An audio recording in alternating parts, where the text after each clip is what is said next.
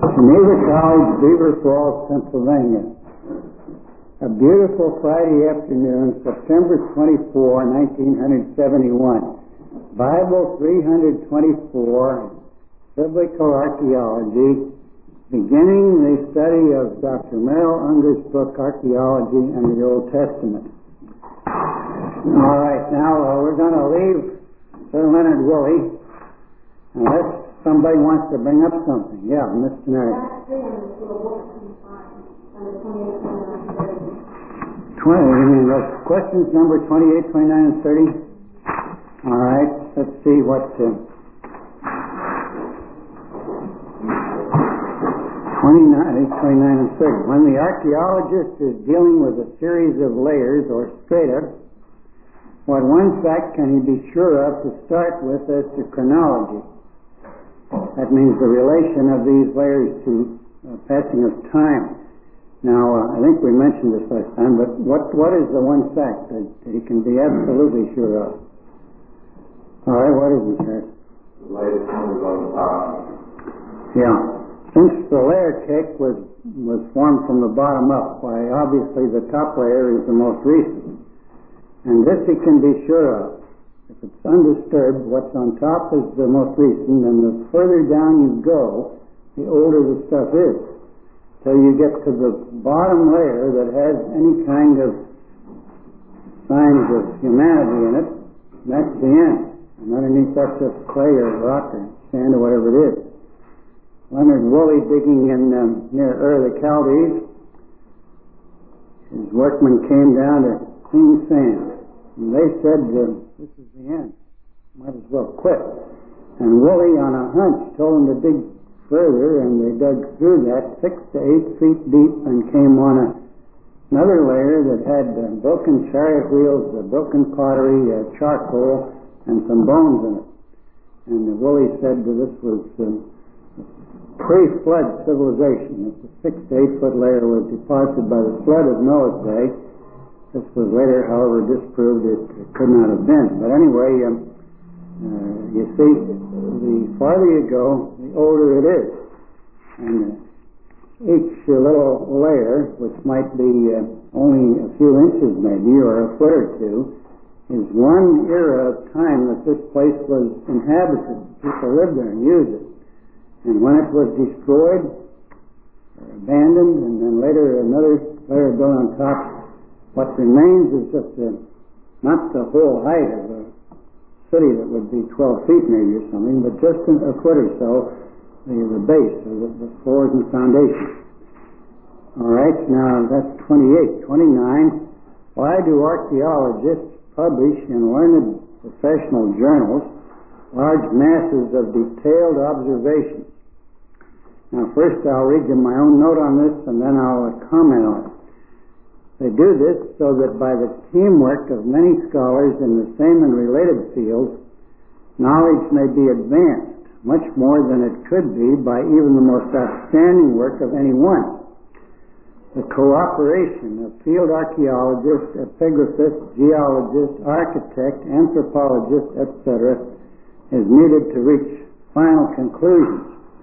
Results from one site can be coordinated with those from another. The field archaeologist is a collector of data, most of which must be analyzed and interpreted by others.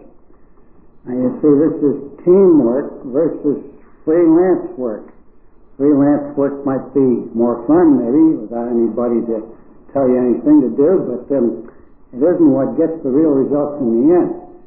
And therefore, a great deal of what archaeologists find, they record everything, you know, they photograph everything, they catalog everything, and it's about as thrilling reading as the city directory or the telephone book, although that's thrilling to some people, but not very, uh, not very interesting reading. It's pretty dull stuff. And most professional archaeologists, I guess Woolley could be an exception to this, but most professional archaeologists are um, rather poor writers, and what they have to write about is rather, um, oh, um, prosaic and statistical. But this has to be done.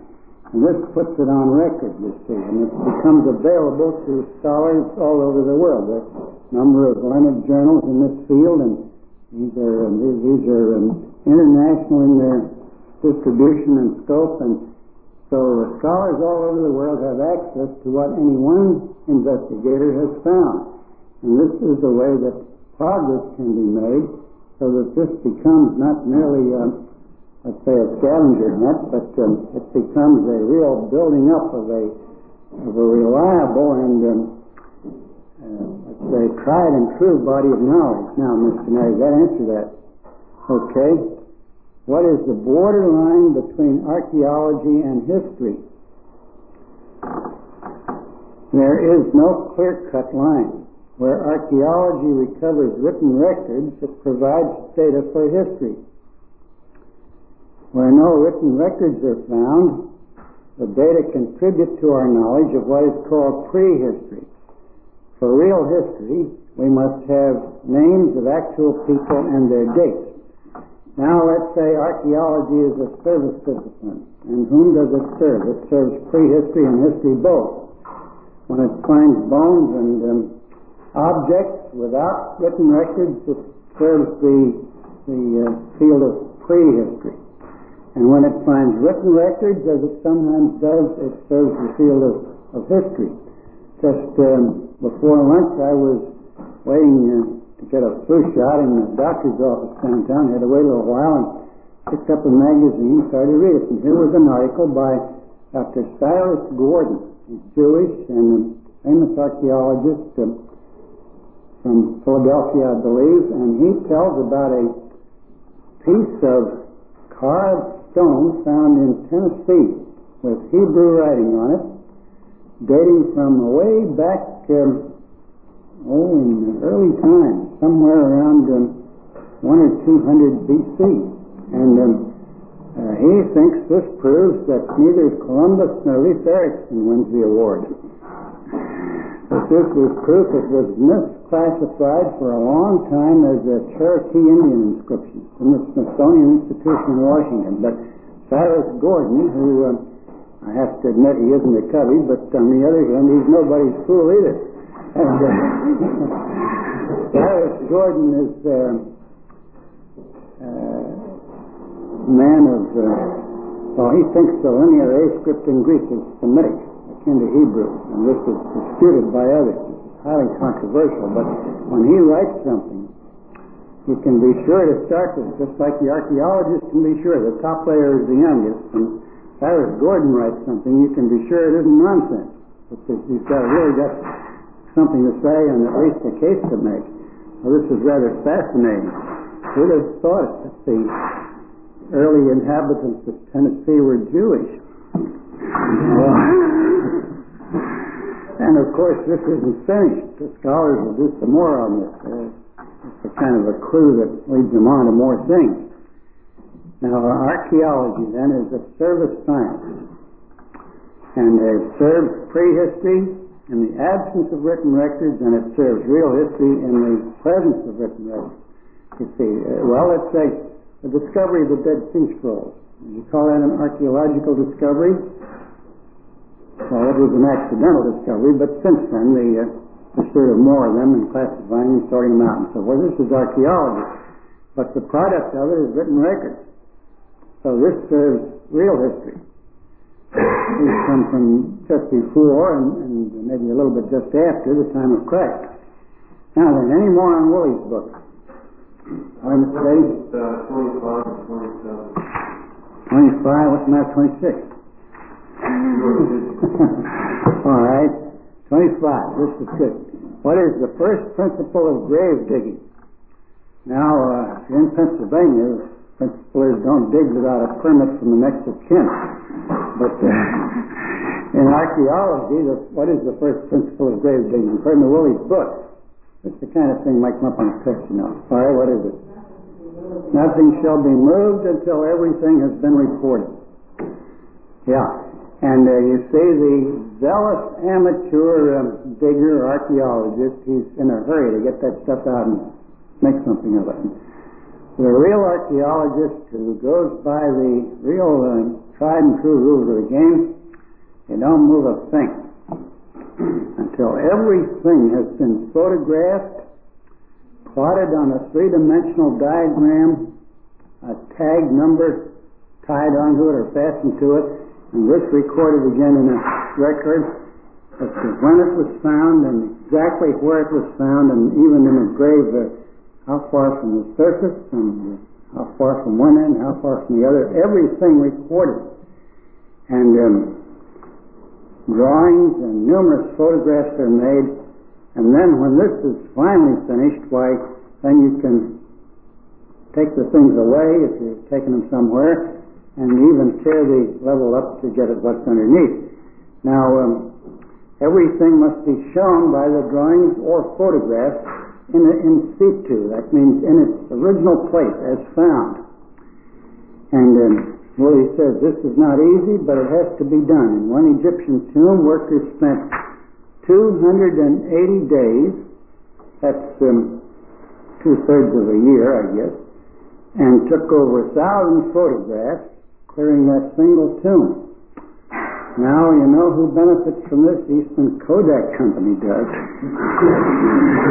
uh, it's expensive to take photographs that way, but this is uh, that's one reason why it costs money to do this kind of a job the way it ought to be done, and not just in some hit or miss fashion. Now, what was your other one, Mr. Dick? Twenty-seven.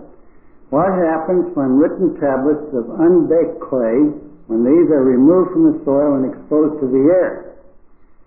Now, um, dishes and flower pots, uh, what we call ceramics, are made of clay. And in the ancient world, they had two kinds. Bricks, for instance, that buildings were built of. They had sun-dried bricks and they had fired bricks. Sun-dried ones, and kind the Israelites made for Pharaoh in Egypt with a little straw to kind of hold it together. These are baked out in the hot Oriental sun, and they are preserved all right as long as they're underground in a wall. But when you get them out and exposed to dew and rain and wind and air and weather, they begin to go to pieces. Many were dug up at Babylon with Nebuchadnezzar's um, John Henry on them, and um, when they were found, they were in good condition after 2,500 years. But uh, when left to be exposed to the air, they soon begin to crumble. So then the other kind that they used were fired in a kiln or furnace, heated extremely hot the way we fire dishes today. This fuses the tiny silicon and other particles in the clay and makes it hard so that it becomes permanent like a dish or uh, tile or flower pot is today. And after this, um, barring accidental breakage, it'll last forever. And uh, what the archaeologists do is to um, any of these tablets that are on clay. They're about, you think of stone tablets. I've seen pictures of Moses coming down Mount Sinai with the two tablets the Ten Commandments, lugging them down under each arm, a, a tombstone that would weigh about three tons under each arm. Well, that does fine for kids' picture books, but uh, they were probably not as big as that little paperback book. And uh, writing with the, in the cuneiform or wedge-shaped writing with the stylus type, was written with the hand of God, it says. But anyway, these uh, written tablets with the cuneiform or other writing on, they found out that at this late date, when these are uncovered from the soil, they can still be fired and become permanent. And they had a lot of um, old crankcase oil. I don't know what they do with that in this country. Some say they use it for Kentucky Fried Chicken, but uh, old crankcase oil that uh, would have been thrown away, I guess, but it will burn. Get it started. They fixed up a thing with a forced draft that burned their uh, used up oil from the tractors and things. And um, this could heat these tablets up to somewhere around 2,000 degrees Fahrenheit. And then they have to be cooled off slowly after that. And when that's been done to them, they're hard and permanently hard. It makes a physical change in the clay that will keep it uh, hard and permanent. This is what they what they do for you. So the ones you see in a museum have presumably been fired since they were discovered in order to make them last. Now these these clay tablets, the Babylonians had the most interesting gimmick of a, of a contract. A marriage contract or contract to build a house or something like that, they'd write it on a clay tablet. Then uh, smear a little oil or grease on it and put another layer of clay over that and write the same thing on the outside one. And then if there's a lawsuit or dispute about it, you go to court before the judges and they, they read the thing, and they crack it open and read the inside one. And if it reads just like the outside one, why it's on the level. There's no monkey business here. But if the inside one reads differently from the outside one, oh boy, somebody has tried to get away with something and uh, proceed according to the law. And dealing with this part, probably ties hands signs back and throw him in the Euphrates River or some other such uh, corrective treatment. But anyway, uh, that's what they used to do to people. Simplest way of uh, disposes of the criminal and the corpse both. Tie their hands behind her back. A woman unfaithful to her husband, they tied her hands behind her back and tossed her in the river. Man unfaithful to his wife, he had to pay 20 pieces of silver. or something like this. That's Hammurabi's law. All right, any more on Woolley's book? Yeah, Mr. Harris. Is there any reason why people, um, build cities over top of the old ones? I mean, you build one on top of the other, why not just change location? Well, um, it's always good to have a city on a height. It's easier to defend it. The enemy that's going to attack it has to climb upwards. And these were originally on the ground level. The first, the oldest city was presumably on the level of the surrounding terrain. But uh, when uh, this is uh, destroyed, either by war or by a calamity of some kind, or um, whatever, they just it's it, it's expensive. They had no bulldozers. It was a terrific labor to clear the land, take all that earth away, and throw it away somewhere. So they would just grade it off and build on this. So each one was a little higher. And uh, Woolley points out that this gave them the advantage of getting a little bit of, further out of the dampness. The higher up you get, every higher level, you're high and dry, as the saying is. This would be one reason. I think the the, uh, the other reason is that uh, it was it was easier to build on a site like this that was leveled off and already had some elevation than to start to on the flat ground nearby, maybe, and condemn some land for a city. And these cities grew, of course. They weren't all uh, at their full size when they were begun. They'd start with a few houses, maybe. Now, anybody else got one? Well, so we pass on to Dr. Unger's book. Um, the role of archaeology in the study of the New Testament. Now, let me say, archaeology has been overrated and it has been underrated. Been underrated by some people who um, think um, it's unworthy of having attention paid to it, and there are others that have overrated this and really gone overboard on it. I spoke about the layer of clay with the chariot wheels underneath. Give you an example of overrating archaeology. Halley's Pocket Bible Handbook. Just Halley's Bible Handbook now. He's got so big, he got bigger every year till it wouldn't go in anybody's pocket, so he started calling it just Halley's Bible Handbook. Used to be a thing a little bigger than that. Chicago businessman. He's an amazing preacher. It's pretty good production too. But he um, he really went to town on this thing about Woolley and claimed that Leonard Woolley had proved the Bible story of Noah's flood by discovering these uh, artifacts and remains underneath this flood layer.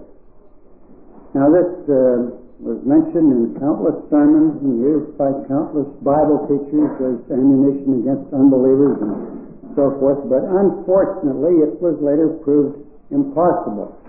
The um, um, flood layer was found again 100 miles north at a place called Kish. And this will come to later, but this one and the one at Ur didn't even happen in the same century. It could be dated to different centuries. And you see, this was only a local flood of the Tigris and Euphrates rivers. And Woolley did not believe. He's not a, he was not a believer in the infallibility of the Bible. He was a liberal, naive, and let's say uh, unsophisticated liberal in his attitude toward the Bible. And uh, he held the flood was a local flood. Now this involves all kind of problems as soon as you get out of the immediate area of that river valley. what keeps the water of the local flood from fanning out and getting shallower and shallower the farther out it goes? You see, it isn't going to stay like uh, like it had walls around it. And uh, here, this uh, was no doubt a dilly of a flood right there near Ur the Chaldeans. No doubt about that. But um, this wouldn't happen so suddenly. But what lots of people could get away to high ground a few miles away. They could get to mountains less than 100 miles away, about 50 or 60. And um, so this couldn't have been a flood that that drowned the human race except for the family of Noah. But Halley's Bible Handbook, you see, made great capital of this. And the trouble is, you climb a tree like this, and later you find that, well, they say in China in a proverb, he who rides a tiger will find it difficult to dismount. Tiger, right, I get off on these things. So uh, this would be overvaluing archaeology jumping to conclusions like that and claiming it has proved something that it hasn't really proved. And when this is finally shown up and discredited then by other scholars, then believers in the Bible get a bad name for this from this, you see, because they made so much of it. It's much better to keep your cool and reserve judgment on some of these things than it is to climb a tree on them. All right, now, um, um, just to run over some of his questions here. Number one, archaeology is based on excavation, decipherment, and critical evaluation of the records of the past. And biblical archaeology is based on these as they touch directly or indirectly on the Bible and its message. Now you see, biblical archaeology is not equatable with the archaeology of Palestine or with the archaeology of people or things mentioned in the Bible. Mentioned in the book of Isaiah, but otherwise unknown to historical records until the um, library and so forth of this study were found in Nineveh about hundred years ago. And that's uh, so for sure nobody questions if there was a king in that day. All right, so directly or indirectly, you know, on the Bible and its message. Now, uh, the current enthusiasm for the study of biblical archaeology, Unger says, arises from the importance of the Bible itself. You can have archaeology in every country, China, instance, Scandinavia, but uh, there's no branch of archaeology that has intrigued more people and um, interested more people than biblical archaeology because there are millions of people to whom the Bible is the Word of God and anything bearing on this is of interest to them.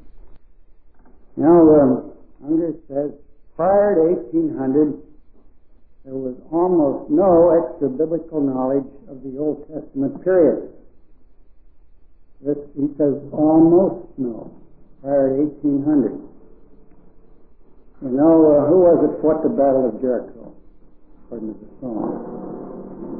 Joshua fought the Battle of Jericho, and the walls came tumbling down. Well, I kind of think the Lord had something to do with the Battle of Jericho. But anyway, uh, writers used to say that um, the Canaanites are described, they got a bad press in the Bible, you know. They're described as uh, pretty wicked people and pretty vile and cruel and, and immoral and uh, pretty low down on the human scale.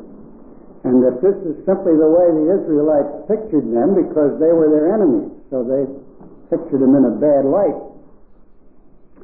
Like, well, during World War II, we used to have cartoons on billboards that caricatured the Japanese. No Japanese, not the ugliest in Tokyo, looked like uh, what was on some of those cartoons on the billboards.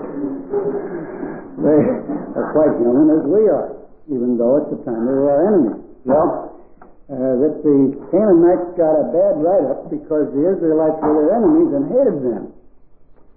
This, of course, doesn't match the facts. The facts are that the Lord had an awful time to keep the Israelites from marrying them.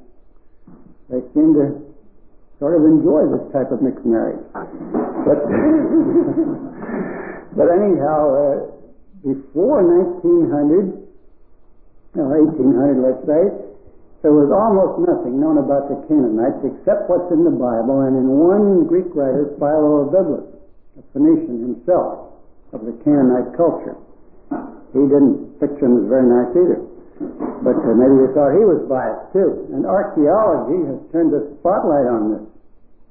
There's no doubt about it, the Canaanites were absolutely, bar none, the world's dirtiest and worst people. I mean, ethically and morally and, and in point of human value. Maybe they needed some soap too. I wouldn't question that either. But anyhow, this uh, prior to 1800, you had to just take it on faith from the Bible. And since then, a tremendous amount of material has come to light. Now, real progress began when? What's the date he gives for the beginning of the, the, the, the, the uh, end of marching time, the beginning of really going forward in archaeology? All right, when was it? 1798, and this was when that bloody Napoleon Bonaparte marched to Egypt. Do You think Napoleon was a Christian? Well, I don't think so, but of course God only know for sure. He marched his men Napoleon was a stage actor, ever was one.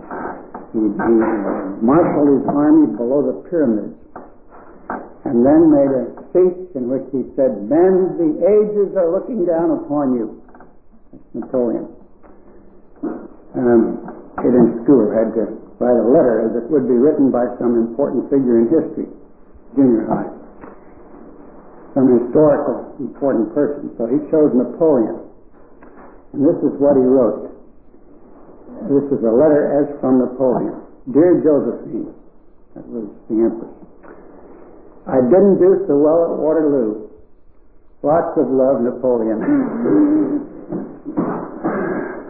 well, Napoleon, however, was not merely a um, military adventurer and so forth. He certainly drenched Europe in blood. It took the combined nations of Europe about 20 years to get him put on an island in the ocean uh, where he couldn't do more harm.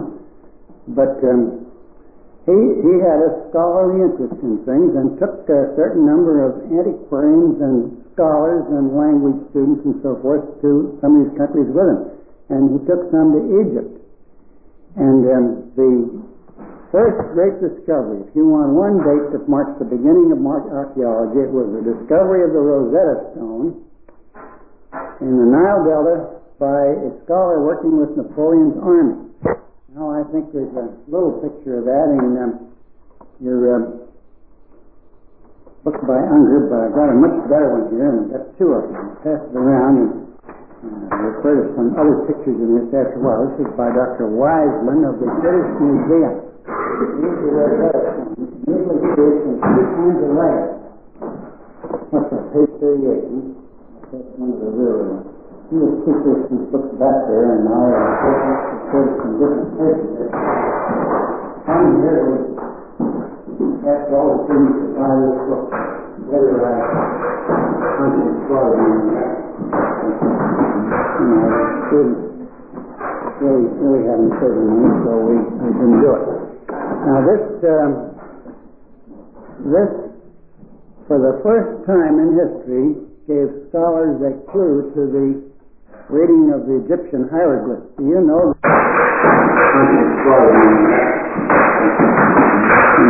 students really, really haven't saved money, so we, we didn't do it.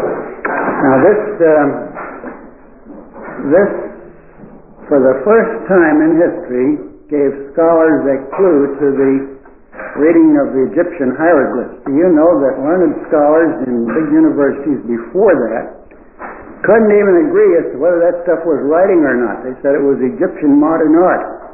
All these little birds and so forth on there. and they, they, there was not even agreement as to whether it was a form of writing. Of course it was. And um, a fellow named Champollion, H-A-M-P-O-L-I-O-N, a Frenchman, finally cracked this code of writing and uh, translated some of it. And later on, there was um, some um, question. Let's see, was this about the Egyptian or the cuneiform? Anyhow, in England, a question about whether the scholars were, were, were pulling the public's leg and making up this translation. And they got a new one that had been discovered and gave it to three different scholars to translate, and they did and came out with, not exactly, but approximately the same translation. So this proved it. called the Rosetta Stone. And the Behistun inscription, the decipherment of this, you know, that's on page, you'll find it in the little book on page 98, the Behistun inscription. This is what gave the clue to the Assyrian and Babylonian cuneiform, that little wedge-shaped writing, and opened up the vast treasures of Babylonia and Assyria and Persia to modern scholarship. Page, uh, page 98 is the Behistun inscription. It's uh, men in Rawlinson, about middle 1800s, that discovered this, and um, it was inaccessible. High up the high cliff, you'd break your neck trying to get near the thing. And he finally employed a little local boy who went up there barefoot and made carbon squeezes. Carbon paper, two-sided carbon, thin paper and smear it all over and get an impression of it in this way. Today, this would be a dead cinch with a helicopter, like we lowered the um, air conditioning equipment out of the new dining hall. That's the thing, a helicopter, you know, get over top and let it down. But the Behistun inscription was later photographed with telephoto lenses. But uh, they couldn't do that when it was first discovered. And this little Kurdish boy, a native kid of the locality there, he was paid some real bakshish for climbing up there, and he didn't miss his footing or lose his life. No ropes or anything to hold him. But this this provided the key to the cuneiform. Now, um, Unger asks for um, syllabus for some of the great finds since 1900, and these are also um, several of them pictured in that book, the Code of Hammurabi, page 27 the Elephantine, I'll speak of these in a minute, Elephantine papyri, Bogaz Kui, that's a Turkish name. That's where the Hittite civilization was discovered. If you want the Hittite name, it's Hattusis. But it has the euphonious Turkish name of Bogaz Kui. And uh, the tomb of Tutankhamun, 1922. The Ras Shamra text, northern Syria, they're still finding things there. The Fatal sisters in our library have been there and seen it. They won't let you touch anything, but if you don't too hard, they'll let you look at it if they're digging up there. Ras Shamra, northern Syria. It's uh, not far from Latakia, where the Reformed Presbyterian Church uh, had, had, still has a girls' school and did have missionary work till the Syrians threw the missionaries out. And uh, the Lachish ostraca, these are from uh, 586 BC, time of the fall of Jerusalem, and are uh, interesting because they're written on ink, in ink, on broken pottery. Letters written in ink, black ink. One of the men that discovered these was shot by robbers in Palestine. They use archaeologists occasionally for target practice. But anyhow, it was a tragic death. This man had great promise, and he was only a young man, and was, was shot by uh, people who uh, didn't even know who he was. And the Dead Sea Scrolls, of course, starting in 1947. Now, all of these things, I don't think you need to um, burden down your memory or even your notes with them at this point because all of them will come up uh, later in the book. Uh, not the tomb of King Tut, maybe, but all the rest of these as we go along in Dr. Unger's book. The Code of Hammurabi is a law code. It has 280 laws. It's a five foot high black um, column of stone, and it was discovered. Uh, he was king of Babylon, but it was discovered in Elam, part of Iran today. It has been uh, stolen taken there by somebody in ancient times. And you'd be interested in uh, some of these laws. A doctor who operates on a patient and the patient dies, they cut off the doctor's right hand. He does it again, cut off his left hand. After this, he has to operate with his toes.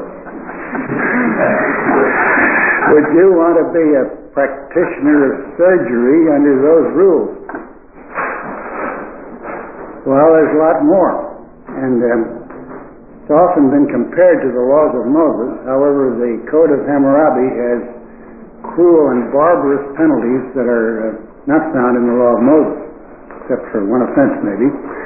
But anyway, um, the interesting thing about Hammurabi's code is that it is now believed this was never the working law code of any country. This was a literary composition, just a kind of an ideal construction like uh, More's Utopia or Plato's Republic. Uh, this was simply, um, somebody wrote this up, this is what the code of laws in a proper country ought to be, but there's no evidence of any prosecution under the Code of Hammurabi or of it being enforced or being a working law code of anybody. Boghaz Köy, that's up in um, central Turkey, where the Hittite civilization was discovered, the tomb of Tutankhamun, discovered 1922. The Ras Shamra text, 1929. The Lachish letters, or Ostraca, 21 letters, they're military dispatches, about the war that was going on between Judah and Babylon. Just a little bit before everything collapsed and Babylon won and Jerusalem was destroyed and so forth. Jews taken captive. Uh, military dispatches from Lachish. One thing these bring out, and we'll come to them too, is that they had a system of signaling by fires built on hilltops, and they could signal not quite as fast as um, two-way radio, but um, it was pretty effective. They could get a message to any point that was reachable by this in a matter of a few minutes by these fires. And they blank the fire out by holding something in front of it and then take that away and, and made signals. All right, now the meaning of the Old Testament. For a true grasp of biblical archaeology, scientific and technical training are not enough, says Unger. There must also be a religious appreciation of the Old Testament. Now stop and think, is that true? Could you really grasp this and do justice to it if you had only a technical interest in it and were not personally in sympathy with what it means and stands for? Is it necessary to have sympathy with something to fully appreciate it and do justice to it? What do you think, Mr. Denison? Or is Unger being a kind of narrow-minded here? Well, you know something? Um, I, this has been pointed out. The Encyclopedia Britannica has an article on every religious system in the world now. And with one exception, every one of those is written by somebody that believed in that system and is a member of it or has approved what was written there. The one exception is historic Christianity, which is written by its enemies, its critics. The article on Christianity in the Encyclopedia Britannica is written by people who are basically unfriendly to historical biblical Christianity, what we would call the evangelical Christian faith. This is the one exception that proves the rule. Zoroastrianism, as fair as the day is long, written by a Zoroastrian, but not Christianity. Now, somebody that writes an article on Christianity and isn't a Christian, you think he could really do justice to it? Just, let's say, looking at the uh, idea of um, the sovereign grace of God and justification by faith and so forth, would, would a person to whom these are merely words be able to, um, to handle this uh, in, a, in a fair and adequate way? Well, Unger thinks not. Now, of course, you can stretch this too far. Uh, piece of bone is what it is, and uh, it, you could say it means what it means. But to understand uh, biblical archaeology in its true perspective and dimensions, a certain amount of sympathy with the biblical system is needed of course, we have this, but um, some people don't. And um, so a religious appreciation for the, let's say, the best approach to this. All right, now, um, um, the Old Testament, Unger is a conservative. He says the Old Testament is the inspired revelation of God, remarkably preserved from destruction and also from contamination by later and legendary material. This will be uh, very clearly brought out when we compare the Babylonian story of the flood with the biblical story of the flood. You don't have to guess which of them has the most fairy tale in it. Uh, good will show this. But uh, legendary material, you see. Uh, Unger says the divine human character of the Bible and the Old Testament must always be kept in mind fully to grasp its import. And the Old Testament is indispensable for the New Testament. Now, I have heard some real Christians say the Old Testament was for the Jews and the New Testament is for Christians. Stare, what would you say about that? That's correct, the Old Testament for the Jews and the New Testament for Christians. Well, it's true, but it doesn't go far enough. The Old Testament and the New Testament are for Jews and Christians. but this is a very crude statement, you see. This implies that um, they are unrelated. Now, um, Jesus and the apostles at every point are conscious of continuity between what they are presenting and the Old Testament system. It purports to be the historical continuation of it and the outcome of it and the proper fulfillment of it. And therefore, these are not like A and B, simply two entities that uh, happen to be put together in our Bible, but uh, the one is organically related to and tied up with the other the old saying from the early church fathers, I think it was Tertullian maybe, in 200 AD, said, um, he said it in Latin, but I'll say it in English. Uh, the Old Testament, the New Testament lies concealed in the Old, and the Old Testament stands revealed in the New. And this is, this is very true. The Old Testament is preliminary. It's an incomplete book in itself, but it stands revealed in its true important meaning in the New Testament. The New Testament, on the other hand, has its origins and its roots in the Old Testament. So the Bible is an organic unity. Now, Unger says the Bible is the specialized history of human redemption. What does this kind of a statement mean? What do you mean by saying the Bible is the specialized history of human redemption? All right?